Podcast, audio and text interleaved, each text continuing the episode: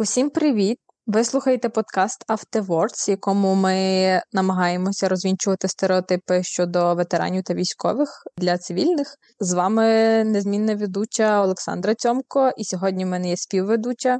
Мене звати Софія Левандовська. І сьогодні в нашому епізоді ми поговоримо про важливість створення Е, більш е, інклюзивного простору в Україні для ветеранів з набутою інвалідністю, а також про необхідність зміни ставлення до ветеранів з набутою інвалідністю з боку суспільства. Супер. І сьогодні на цю тему з нами поговорить Наталія Пархитько, заступниця керівника організації Доступно.ua. Привіт, Наталю. Дуже рада, Привіт. що ти виділила для нас час, і дуже рада, що ми сьогодні поговоримо на таку важливу тему. Привіт, привіт. Отож, ми одразу можемо розпочинати. І першим питанням буде з якими внутрішніми викликами може стикнутися особа з інвалідністю, особа власне з набутою інвалідністю, як їй пройти шлях до прийняття нової версії себе. Я хотіла б трошки заглибитися в контекст, е, бо я є е, особою з вродженою інвалідністю, і сприйняття інвалідності осіб, які мають вроджену інвалідність і набуту, трохи різне. Я не буду говорити про те, що особі з набутою інвалідністю складніше її прийняти, чи легше, чи комусь з цих категорій суспільства важче або простіше. Просто е, цей процес відбувається по-іншому. Але оскільки ми сьогодні говоримо саме про ветеранів е, війни, які отримали поранення і внаслідок травм стали особою з інвалідністю, стали особами з інвалідністю, то е, поговоримо саме про такі якісь внутрішні виклики, які постають перед ними.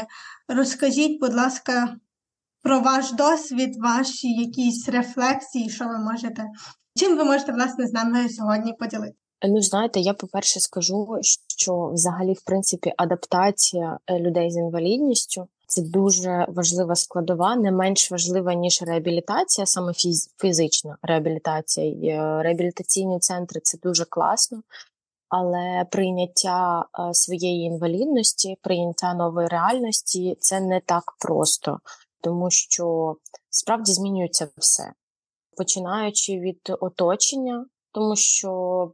Ну, справді комусь там е, не до тебе, грубо кажучи, хтось навпаки, нові знайомства, в тебе нові друзі е, і так далі. А ти в цей час трошки закритий.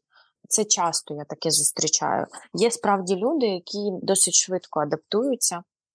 От, Але на психологічному рівні е, ну, я би приділила взагалі найбільшу увагу е, на початку це саме психологічні реабілітації, і навіть якщо працює реабілітолог, він також має е, мати якісь основи психологічної допомоги, тому що, ну, по-перше, тут інвалідність, так, це справді дуже багато що змінює. І е, скільки б ми не казали, що це такі ж люди, як і всі, ми всі рівні і так далі, але е, архітектурна доступність вона ну, залишає бажати кращого. Тобто, вже в людині скільки всього змінюється, і це справді слід вважати. По-друге, е, якщо ми говоримо в контексті ветеранів і ветеранок, то це зовсім інше, ну не зовсім інше, але це додає ще складнощі, тому що людина з бойових дій приїхала, і вона приймала участь в бойових діях. Там ну тобто, це також. Ем, е, це також додає складнощів, скажімо так, в адаптацію і в прийняття нової реальності. Я би насправді, і також третє це підтримка близьких. Це також дуже важливо. Я наголошую зараз також, е, щоб близькі не намагалися гіперопікати або навпаки, е, взагалі ігнорувати так нову реальність. Тобто, це це дві крайності, крайнощі, в яких ну я би не виходила з них, тому що це дуже складно. Я вчора спілкувалася буквально з своєю подругою дитинства. Вона до мене звернулася, так як знову ж таки знає, що я цим займаюсь. І ну, в неї досить складна ситуація з другом, який отримав ампутацію ноги. І для неї, і для нього дієвим стало. Я послухала її досвід, та, ми поспілкувалися. Для неї дієвим був досвід саме мотивації. Мотивації її друга вставати, тому що він декілька тижнів взагалі не вставав, нічого не робив. А вона така: так, давай, в тебе одна нога є, значить ти можеш ходити. Давай. Е, і, ну, коротше, тому підтримка близьких, психологічна допомога дуже важлива. От е, І, звісно, кваліфікована допомога спеціалістів, саме робота з психологами, з психотерапевтами. Дякую, дякую за ці такі три цінні поради.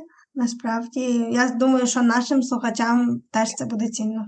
Так як ми говоримо більше про проблеми, з якими стикаються ветерани, коли не повертаються в соціум, ну тобто не повертаються в соціум, маю на увазі, повертаються до цивільного життя в мирні міста і що вони стикаються тут, то я думаю, теж має сенс поговорити, з якими проблемами стикаються там і в магазині, і там в автобусі, і будь-де, де, е, можливо, суспільство ще не готове приймати, або або просто є якісь стереотипи, можемо більше проговорити якісь е, такі нюанси. Можемо і про архітектурну недоступність проговорити також. Насправді, архітектурна недоступність це перше, що зустрічає зазвичай. Людей з інвалідністю, там ветеранів, ветеранок неважливо, тому що ну справді, коли там ти ходиш на своїх двох, ну в тебе трошки Ну, ти навіть можеш не помічати три сходинки в кав'ярні, ну тобто ти їх подолав і ну, і забув зовсім про на це не звертаєш уваги. От е, Тому архітектурна недоступність це, звісно, правильно. Ну, це, ну, я б не сказала, що це основне, тому що сприйняття людей також е, не можна відкидати на, на якийсь там другий план. Е, це також дуже важливо. Щодо сприйняття, ви знаєте, буває по-різному. Так як я думаю, ви нещодавно бачили, як в Запоріжжі відмовили військовому в перебуванні в цьому, в якомусь там закладі. Ну, це справді ну, це жесть. От я не можу підібрати слів. Я не знаю, можливо, це прозвучить занадто радикально, та, але я би взяла оцих е, адміністраторів, та, які так поводилися, і просто так головою об стінку, так питала: ну як ти думаєш взагалі? Я взагалі радикальна, чесно, людина. Ну, в плані, саме в плані от військових, е, в плані захисту там України. В цьому плані у мене все радикально і головою об стіну це я скажу так. Це я ще лагідно, лагідно кажу, тому що, на жаль, можливо, я не маю права ображати людей, але і не хочу дуже м'яко казати, але е, тупі люди, е, ну тупі це негарно сказано добре, скажу так: несвідомі люди є, і вони є всюди. Тобто, і проблема з ними стикатись е, постійно. Ну, скажімо так, це наша ноша, ноша свідомих людей стикатися з, з цією несвідомістю тому що ну це насправді я вважаю за таке, як було в Запоріжжі, за таке, як було в Буковелі, теж скоріше за все ви чули так. Я думаю, що за таке треба садити за грати. Якщо люди не розуміють мови свідомості, якщо вони не розуміють мови логіки, вдячності, патріотизму, ну не розуміє людина, не доходить до неї. Треба, значить, е, говорити з нею мовою грошей, позбавлення волі. Е, можливо, це на неї подіє. Тому що я думаю, що людина, навіть яку так присоромили сильно там на всю Україну, і це пощастило ці випадки, які ми знаємо, так. Вона їй так соромно, соромно, а потім вона буде робити ту ж херню. А за сім років в'язниці, можливо, більше подумає. Наша задача насправді е, якраз змінювати цю свідомість, так і намагатись зробити так, щоб люди були свідоміші і задумувались над такими речами. Що ще про адаптацію можу сказати? Ну насправді зі свого досвіду людям, взагалі, в принципі, з війни дуже складно перебувати в мирних містах. Ну тобто для них це супер дивно. Ну вони не розуміють взагалі, ну як це так.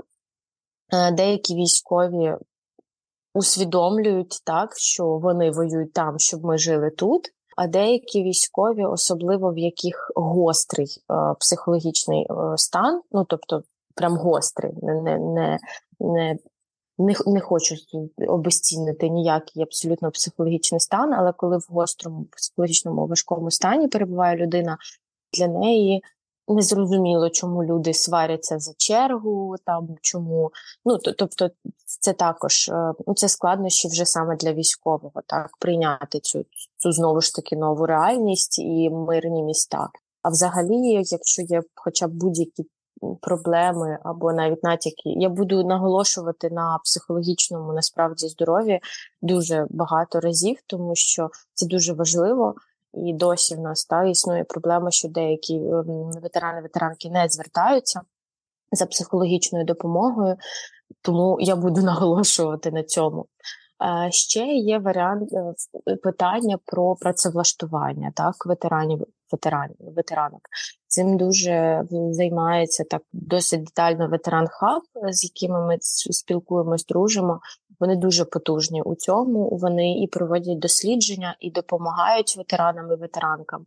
Тобто, тому що не завжди ти можеш повернутися, особливо отримати, отримавши травму на ту ж роботу, так на якій ти працював там до мобілізації або або там до контракту, і так далі. І тут важливо також перекваліфікація і так далі. Наскільки ми вивчали це питання, також держава за гроші платників податків мушу е, зазначити, так е, також е, дає можливість перевчитися ветеранам і ветеранкам, тобто на це також є грошове забезпечення виділено, і це теж дуже важливо слід враховувати. Але перш за все, як на мене, моя суб'єктивна думка, коли ти повертаєшся вже повністю в повноцінне цивільне життя. Я маю на увазі там робота, там ну таке активне життя. Дуже важливо подбати про свій психологічний стан, щоб ти сам приймав це, тому що на співбесідах також е, зазвичай запитують про ну, по-перше, мають право запитати взагалі про твій бойовий досвід. Якщо він для тебе буде занадто болючий, і ти не зможеш абсолютно про це говорити, ну, це буде справді, блін, я я не хочу сказати, але це буде ну, питанням для роботодавця. Ну, я, як ти переживеш, тому що я би взяла всіх військових на роботу, чесно скажу, навіть тих, які трошки лінуються іноді, е, в яких психологічний важкий стан. Але бізнес є бізнес, і вони будуть дивитися справді на твою продуктивність. Якщо вони будуть бачити по тобі, що в тебе психологічний стан. Ну, це це вже це я вже ухожу в інше, так що все. Е, насправді ми теж в одному з випусків зачіпаємо працевлаштування, і це питання, яке не дуже висвітлюється у масах, що справді є така проблема, і я дуже рада, що ти це знову зачепила, е, бо бо це важливо. Люди мають за щось жити. Навіть при тому, що це ветерани, і так можливо у них є пенсії, але це не означає, що вони не можуть працювати далі і здобувати нову там професію або ще щось. Це дуже важливо проговорювати. Ось, от ти сказала, що. Наша місія свідомих людей жити з цими несвідомими людьми. Ось і в мене логічне питання, що ми маємо робити? Бо багато є, наприклад, молоді, яка просто там елементарно не знає, не може захистити того ж ветерана, якщо бачить таку ситуацію, або ще й будь-які речі, які можна придумати, бажання є, але інструментів, кроків, так би мовити, що що може зробити будь-яка пересічна людина для того, щоб ветерану було комфортніше, по суті, немає. Можемо про це проговорити. Ну, дивись, по-перше, що робити з несвідомими людьми, насправді не так не така велика частка, в чому хорош. Ну, це це знову ж таки з моїх е, спостережень. Не така велика частка несвідомих людей, які е, зовсім не змінюються. Тобто е, я вставлю жарт, як сказала моя колишня свекруха. Е, їй було тоді, боже, скільки їй було 45 десь років.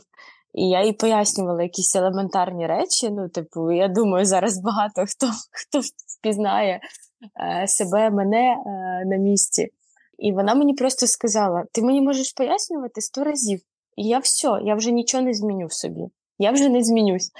І тоді я зрозуміла, що все, ну, типу, людина настільки закрита, ну тобто, ти їй пояснюєш, ти намагаєшся, ти не кричиш, не з злобою, не з агресією, ти спокійно пояснюєш. І і вона після 15-го разу просто сказала: можеш не пояснювати, я нічого не зміню. Так от, таких людей насправді, на щастя, не так багато. Багато людей, просто які не стикалися з якимись ситуаціями, тому вони не знають, як себе поводити. Ну, про адміністраторку зараз е, Запоріжжя я нічого не буду казати, тому що ну, це це просто ну, за це має бути кримінальна відповідальність насправді. От, Але е, якщо саме в контексті там я не знаю, як допомогти, я не знаю, як захистити, тут дуже важливо знати якісь елементарні речі спілкування, тобто, так, ти ну, в будь-якому разі там. Перш за все, те, що ми постійно повторюємо, людина, так. По-друге, якщо ти хочеш допомогти, ти знов це, це знаєте, це такі елементарні речі життя, ну в яких ми живемо, ну які для мене трошки Дивно, навіть іноді я кажу, блін, я не знаю, про що я там буду казати, тому що це ж все елементарно. Там ну особисті кордони. Ми всі розуміємо. Да? Ну я розумію, що таке особисті кордони. Я ніколи не буду чіпати людину, якщо я не запитаю в неї дозволу. У мене дітям 5-7 років. Я постійно їм про це е, нагадую. Хоча да, в них є там іноді там вибухи емоцій, та що вони не, не запитають, чи можна обійняти, але я їм там потім все одно про це про це кажу дуже багато разів і буду ще дуже довго, я так думаю, казати, нагадувати. Тому ми маємо всі розуміти про особисті кордони. Якщо ти хочеш допомогти, ти просто запитуєш. Чи можна вам допомогти? Е, про захист військових е, я тут екологічно, е, ну тут можна сказати, в залежності від ситуації, так екологічно я не знаю, як як би я повелась саме екологічно, так тому що я би ну скоріше за все, у мене це був дуже був емоційний відгук. Я би скоріше за все говорила погані речі людині, яка ображає військового. Я би неспокійно реагувала точно. Е, тому тут я не буду давати кращі поради, тому що якщо я зараз почну матюкатись, то, то доведеться дуже багато пікати.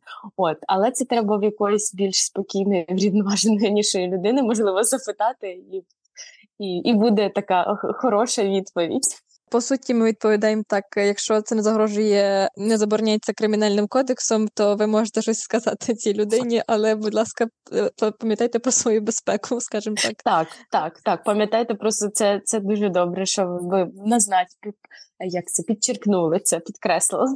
Так. Добре, ми поговорили негативні аспекти у ставленні до ветеранів з інвалідністю, і взагалі ветеранів, які повернулися або повертаються до війни. А зараз я хотіла б запитати про те, чи бачите ви зміни в позитивному контексті і такий якийсь прогрес у ставленні власне до ветеранів з інвалідністю, якщо ми порівнюємо це з ситуацією в 2014 році і дотепер. Це зрозуміло, що зараз з'явилося е, набагато більше ініціатив, організацій, які допомагають власне ветеранам, е, які роблять їхнє повернення в цивільне життя більш комфортним. Але якщо ви можете порівняти, власне, які зміни відбулися з 2014 року і дотепер, то буду вдячна за ділення вашим досвідом. Е, ну, знаєте, я тут одразу е, скажу, що в 2014 році е, багато людей було вне політики, от і на жаль, тоді війна торкнулася не кожного, як в 2022-му. Тому для багатьох людей це було, знаєте, як не своя історія. Не мій військовий, він захищає там, ну умовно, це я грубо кажучи, не мою область, не мій дім. Е, зараз я думаю, що більшість людей вже ну, дуже чітко усвідомила, що це ну справді зараз на кону життя взагалі України і нашої свободи. І це було тоді так само, але тоді Ладно, я я не буду уходити. Я просто ні, не буду не буду уходити в, в, в свою думку про 14-й рік, тому що я справді досі вважаю, що це вражаюче, що ми тоді вистояли. Ну, Це вражаюче, що люди ну, справді воювали в 2000, ну, з 2014 року, тому що Ну, в нас було мало боєприпасів, мало навчання, мало всього, але ми вистояли, і ну це справді дуже е, дуже круто. Ну це вражаюче. Я зараз, як кожного разу, як задумуюсь, я просто в шоці, тому що е, влада Януковича дуже довго вбивала нашу армію, як могла. От. Я зразу, до речі, зараз м'яко перейду якраз до свого особистого досвіду в плані в мене е, тато військовий. Він все життя військовий. Тобто я пам'ятаю, як він і на рік в Ліван їздив воювати, і е, з 2014 року в нашому в нашій сім'ї постійно була війна, тому тому я знаю, що це таке. Він їздив на АТО і так далі. Але про переходячи до свого особистого досвіду, в мене тато, по-перше, мої спостереження частіше можуть пропускати навіть в чергах військових. Зараз це вже, до речі, менш помітно, але я пам'ятаю, як я з евакуації повернулася в травні, то це було дуже очевидно і прям ну, на на заправках там всюди військових пропускали. Друге, те, що я хочу сказати, це правда не зовсім про саме людей з інвалідністю, ну які які набули інвалідність на війні. Але я знаю точно, що у прифронтових районах, знову ж таки, з розповідей тата, ну, вони взагалі не стоять в чергах майже ніколи. Тобто вони самі кажуть, та ладно, не треба там. А вони там, ну мені батько розповідав, що я заходжу в АТБ, а мені там всі розступіться, військовий йде, там розступіться, там, щоб йому була дорога. Я така дивлюсь на тата. Ну, а це це там Донецька область, знаєте, Херсонська. Ну він зараз е, в Херсонському, в Херсонській області. І тому ну, це це було для мене справді дуже круто, тому що ну, то, тому що це повага, це справді повага, і повага до часу військового і так далі. А про саме ветеранів ветеранок, які отримали травму, тут все теж залежить, дуже залежить від місця, ну, дуже багато чого. Але те, що взагалі ветерани, ветеранки стали видимими, це факт. Тобто зараз справді, як на мене, немає сім'ї людини, яку не торкнулася би повномасштабна війна, саме повномасштабна. І тому справді змінилось. Про вдячність, от я скажу, що Дуже часто ти не знаєш, як поводити. Ти хочеш допомогти, але ти не знаєш, як поводитись, і не в плані тому, що там може вам допомогти. Там, Якщо людина з інвалідністю намагається там вийти там з трамваю, наприклад, там очевидно, да, ти запитуєш, що допомогти. Але коли військовий просто сидить на лавочці, там умовно там і, і дивиться в небо, а ти хочеш якось йому виразити свою вдячність, так і і не знаєш, то тобто знову ж таки особисті кордони, і ти дивишся. Ну я, наприклад, просто посміхаюсь. Там знову ж таки ветеран хаб запустив проект завдяки тобі. Теж дуже класний, де можна просто торкнутися до серця там і посміхнутись. От е, тому 100% е, змінилось ставлення, тому що зараз я так думаю, що у всіх є реально розуміння, ну в більшості добре, не буду казати, але в більшості, що ми саме п'ємо кавусю завдяки військовим.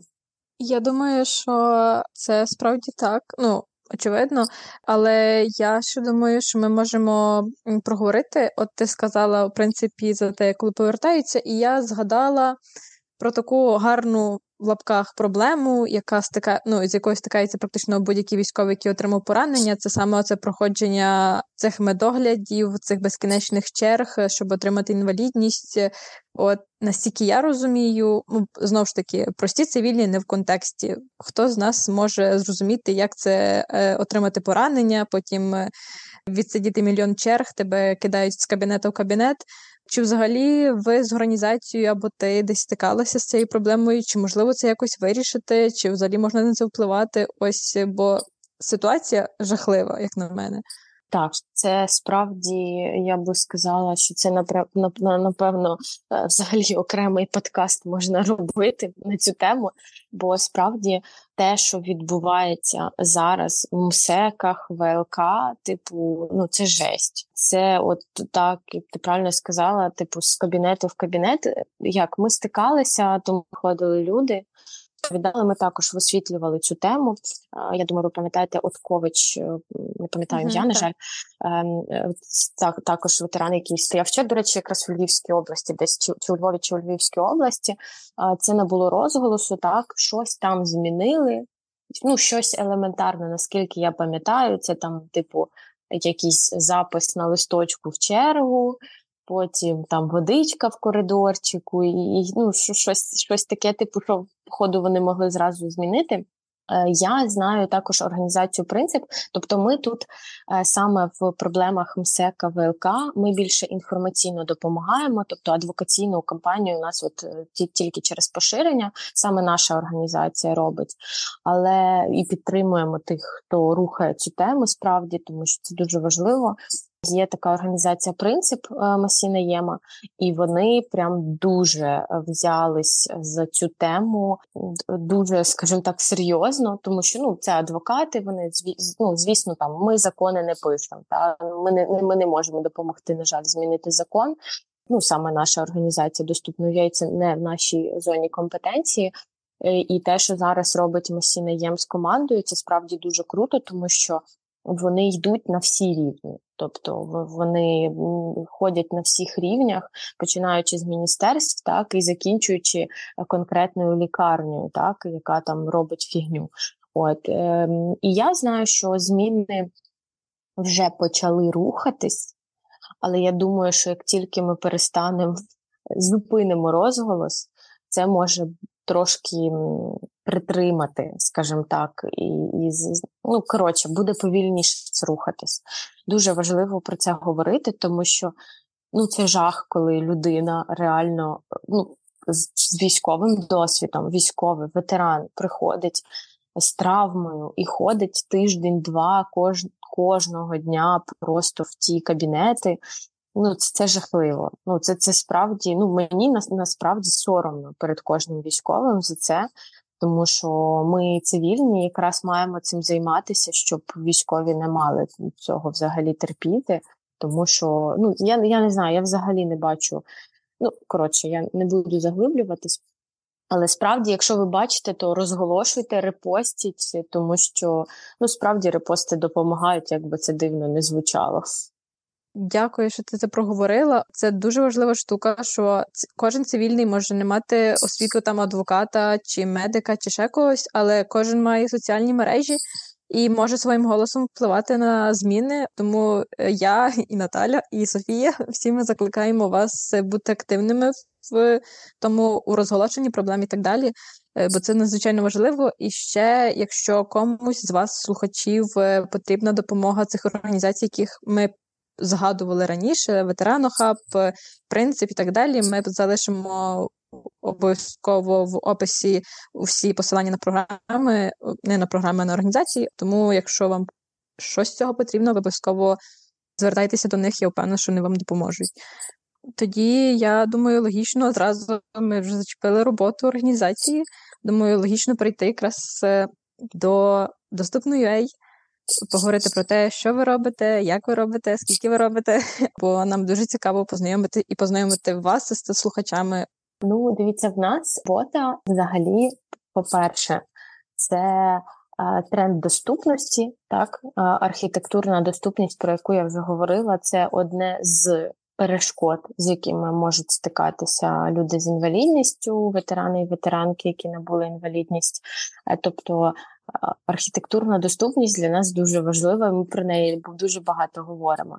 Друге, це мотивація до активного життя. От останній наш проект ем, з програми реінтеграції ветеранів IREX, Ми якраз про мотивацію людей, про досвід інших людей. Е, зараз нас саме не знаю, якось так сталося, що ми саме про людей з ампутаціями говорили, писали і про дівчину. Ми спеціально брали е, і ветеранку АТО. тобто, що це було ще в 17-му році поранення, тобто вже пройшло дуже багато часу показати її досвід. І Олександр Терен, який нещодавно взагалі отримав травму, тобто, щоб щоб показати різ, різний досвід. О, так само ми пишемо статті. Це все насправді направлено на дві речі: це обізнаність інших людей про ветеранів ветеранок, щоб розуміти взагалі приблизно їхній досвід. І друге, це для самих ветеранів ветеранок, які е, бачать бачать людей, які от пройшло сім років, може бути зараз дуже важко, коли ти тільки отримав травму, або навіть якщо ти там вже півроку отримав травму, але тобі важче пережити е, цей досвід, ти можеш побачити. Ну, для мене це було б підтримуючи, так якби я там 5 років тому побачила. Ну не знаю, це це я так, це я фантазую. Але насправді, коли ми проводили глибинні інтерв'ю саме з ветеранами, ветеранками, які отримали травму, вони розповідали, що їм дуже важливо цей досвід. Один ветеран навіть казав, що він підписувався на соцмережі американських ветеранів з ампутаціями, і от прям от, ну, для нього це було дуже підтримуюче, тому що він бачив до чого е, як може бути ось так. Тому, якщо саме в контексті ветеранів ветеранок ми займаємось цим, е, звісно, ми ще займаємось багато чим в плані архітектурної доступності. Так, ми постійно про це говоримо.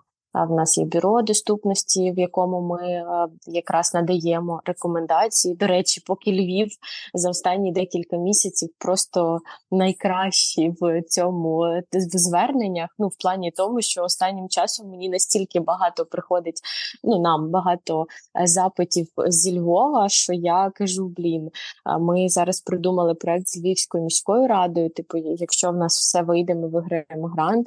Я вже така кажу, блін, може мені переїхати їхати на рік до Львова, тому що тому що на зйомки я їжджу, на перевірки ми їздимо, і і це так така думаю, так, Львів.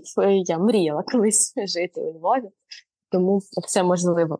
І в нас був рейтинг доступності міст Тостер, де в нас було там 50, напевно, умов, е, дуже багато, е, щоб вимірювати доступність. Зараз він на паузі. Також в нас була мапа доступності, додаток доступ, доступно, в якому ми також показували доступні локації. Зараз поки що він на паузі. Зараз ми вирішили проблему з сайтом, будемо вирішувати проблему з додатком, тому що спочатку повномасштабної війни ми взагалі не займалися додатком. Тобто, ми в нас перших півроку взагалі йшло саме на закриття швидких потреб, швидких потреб людей з інвалідністю, дітей з інвалідністю, і тому нам було не до додатку, скажімо так. Зараз то вже трошки адаптувалися і будемо будемо продовжувати, тому що насправді це, це дуже геніальна ідея, яку треба зараз до кінця вирішити, тому що за додатком треба постійно дивитися за сайтами. Ну, типу, це не можна зробити один раз і забути. Але сама я я так анонсую, анонсую, рекламую, але це справді ну. Це геніально, я вважаю. Просто подивитися на карті, карту доступних локацій. Е, ми додаємо різні локації, навіть якщо там не зовсім нормативний пандус, так але він іноді підходить. Там для когось тільки вбиральня треба, а для когось навпаки, головне, щоб вхід був доступний, а вбиральня там не не, не потрібна там в цей момент часу. Для когось саме дитяча кімнатка потрібна, і це все можна побачити в додатку. Ну я вважаю, що це дуже круто, тому що ми з Дмитром, коли зустрічались ще наша ініціатива з 15-го року, працюємо.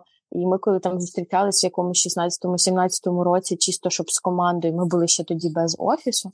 І в нас займало ну декілька годин вибрати локацію, де можна поїсти всім разом, щоб було доступно і з доступною вбиральною. Зараз ця ситуація, звісно, краща, але але тоді це ну справді декілька годин, просто щоб вибрати, де поїсти. Ну тому тому власне ми і е, придумали, виникла ідея цього додатку. І про нього ми теж залишимо в описі до подкасту, тому ви теж переходьте. Я думаю, що це корисно для всіх, так само і для матерів, які мають маленьких дітей, і для людей з інвалідністю, і також і для ветеранів, і для будь-кого, для будь-якого громадянина України. Тому дуже вам дякую, що розробляєте такий додаток. Це круто. Так, так. Я дуже сподіваюся, що ми скоро його доробимо, щоб ви могли користуватися. Справді, дуже дуже. Я на правах е, реклами скажу цей, будь ласка, розробники додатків, звертайтесь до доступно. Ми дуже шукаємо гарних спеціалістів, тому що з сайтом нам допомогли, ми знайшли це, це чудо. Але якщо хтось щось знає, то то пишіть, будь ласка, мені. Е, у мене ще запитання. Розкажіть, будь ласка, от при розробці цього додатку, яким чином ви ранжуєте рівень доступності якогось місця громадського власне для особи з інвалідністю? Чи у вас немає якогось ранжування? Просто воно або доступне, або ні? Чи є там умовно якийсь зелений колір доступності, оранжевий, і червоний, жовтий, і червоний, і так далі? Так, так, так. так. Просто прям я не знаю. Таке враження, що ви були в нашому додатку. Так, у нас справді зелений, це якщо повністю доступний. Оранжевий це якщо відсутній якийсь елемент доступності, тобто, наприклад, одна сходинка, але ти з допомогою можеш її подолати. Там або якісь пороги не нормативні, але там ну, мають бути до 2 см, так, а там, наприклад, 3-4 см. Або вхід не 90, як має бути, а 80, а все інше доступно, то він у нас жовтенький, жовтий чи оранжевий. Не знаю, я на світлофор кажу, що він оранжевий, мені кажуть, що він жовтий, тому е, в кольорах тут я не підкажу. От, ну і червоний, звісно, який а, має прям дуже сильно в якісь недоступність, скажімо так, якийсь елемент недоступності. Але це теж все залежить, тому ми описуємо, що саме є, тому що ти можеш подивитися там, наприклад, якщо ти людина з ампутацією, з протезами, так то в принципі там три сходинки для тебе це не проблема, е, і ти можеш подивитися, ну. Так як я казала, тобто ти можеш все це передивитись, чому саме він червоний, чому саме він оранжевий, чому саме він зелений. От, тобто, ти можеш вибрати для тебе для себе, що тобі там краще, що що тобі зручніше буде. Ми бажаємо успіхів вам у розробці е, цього додатку і щоб е, його швидше побачили користувачі і змогли власне ним скористатися. Дякую, дякую. Питання ще було таке: ви перелічили програми і проекти, якими власне е, які реалізовує, якими займається ваша організація. А скажіть, будь ласка, так більш детально, чи можуть от ветерани прийти до вас в організацію і звернутися за допомогою? Якщо та, то які власне послуги, яку допомогу вони можуть у вас отримати? Дивіться, звертатись до нас е, можуть всі е, ветерани, ветеранки, але у нас немає, наприклад, свого психолога, своїх юристів і так далі. Е, зазвичай, коли до нас звертаються з якоюсь проблемою, це ми перенаправляємо в профільні організації. Тобто, наприклад, ветеран хаб, який має два офіси по Україні, мають, по-моєму, відкрити третій, наскільки я знаю там принцип після служби. У нас є, скажімо так, така умовна база громадських організацій, які можуть допомогти в тому чи іншому питанні. Ми також е, куди кому, куди кому саме треба. У нас свого своїх е, людей, скажімо так, немає. Ми допомагаємо в основному інформаційно інформаційно-мотиваційно. До нас звертаються насправді ну, дві категорії ну як в основному два запити у нас. Перший це ну, от справді за допомогою, і ми перенаправляємо. І друге це висвітлити якусь проблему, яка є. Сталося з Отковичем, і ну коротше, там декілька декілька останніх випадків.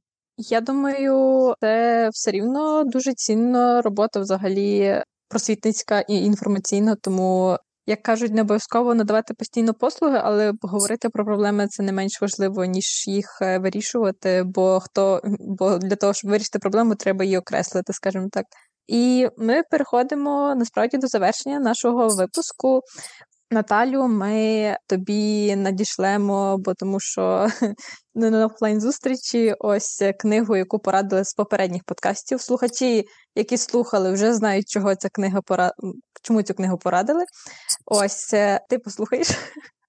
Майбутньому, я сподіваюся, е, ось так. це книга Комунікація від нуля Марії Титаренко.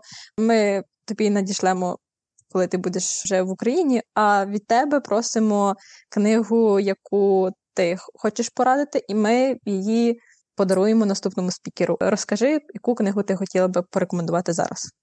Клас, це дуже крута ініціатива. Насправді я думала, ви мені просто порадите книгу і скажете, піди піди в магазин купи. Але те, що ви прийшлете, це це справді дуже дуже прикольна, класна фішка. Ви придумали. Я би порадила книгу і наступній спікерці або спікеру, і людям, взагалі, всім, які нас слухають. Книжку вони перемогли Анастасії Федькович, яку яка написала її буквально там пів півроку тому, ну дописала точніше, і вона вийшла, видалась. Це насправді про досвід військових, які отримали травму, і вона, по-перше, не важко читається, тобто вона справді написана. Знаєте, коротко по справі, але для того, щоб справді, хоча б трішки наблизитись до розуміння ветеранів і ветеранок, що вони переживають, Е, їхні погляди, побачити їхні погляди на всю ситуацію, тому що ми можемо тільки фантазувати, так і ну, це 11 історій. Справді ветеранів і ветеранок, які отримали травми, як вони їх пережили. Ну дуже просто як я ще мушу підчеркнути, я весь повномасштабну війну не могла читати. І коли я прочитала цю книжку, ми були на її презентації. Я коли її прочитала, я нарешті почала читати. О, тому я вже читаю після неї третю книжку, і я дуже задоволена. Вона мене включила, і насправді вона ще змушує залишатись в контексті. Для мене це дуже важливо. От тому раджу дуже. Я думаю, ми її теж прочитаємо і Знову ж таки, посилання на книжку залишиться в описі. Тому, якщо ви хочете її прочитати, слухачі, купуйте. На жаль, ми не можемо відправити всім слухачам книжки. Пробачте. Тому я тобі дуже вдячна за розмову. Дякую, Совійка, е, що допомагала мені вести цю розмову. Це було надзвичайно цінно, і я хочу підкреслити, що гідність кожної людини вона є одною з найважливіших взагалі цінностей в нашому житті. Тому стараємося створювати середовище, в якому кожна людина важлива і цінна, в тому числі і ветеран е, з інвалідністю. Тому дякую за вашу роботу доступно.ua і тоді до зустрічі в наступних подкастах. Підписуйтеся на нас, слухайте нас, залишайте відгуки і слава Україні! Героям слава! Героям слава! Дякую вам!